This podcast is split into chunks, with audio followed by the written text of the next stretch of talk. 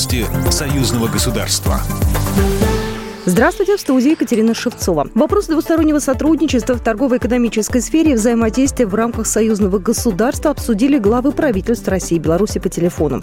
Об этом сообщается на сайте правительства России. Кроме того, Роман Головченко и Михаил Мишустин обсудили договоренности, которые были достигнуты на встречу президентов России и Беларуси 14 сентября в Сочи.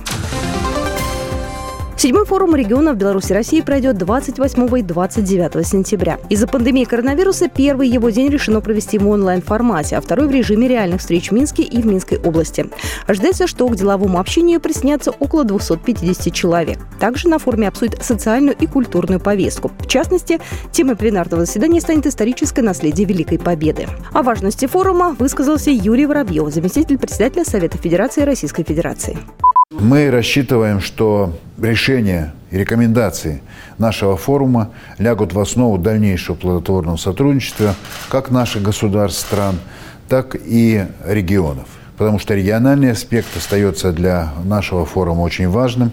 Всего в рамках форума будут работать пять тематических секций с участием союзных парламентариев, руководителей и представителей регионов двух стран.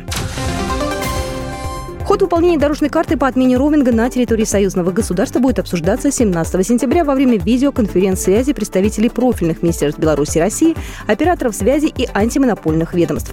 Об этом сообщили в Министерстве связи и информатизации Беларуси. Во встрече примут участие представители Министерства связи и информатизации Республики Беларусь, Министерства цифрового развития, связи и массовых коммуникаций Российской Федерации, антимонопольных органов двух государств, а также белорусских и российских операторов связи. Напомним, что дорожная карта по отмене союзного роуминга была подписана в 2000 2019 году. Реализация мероприятия должна быть завершена до 1 октября 2020 года.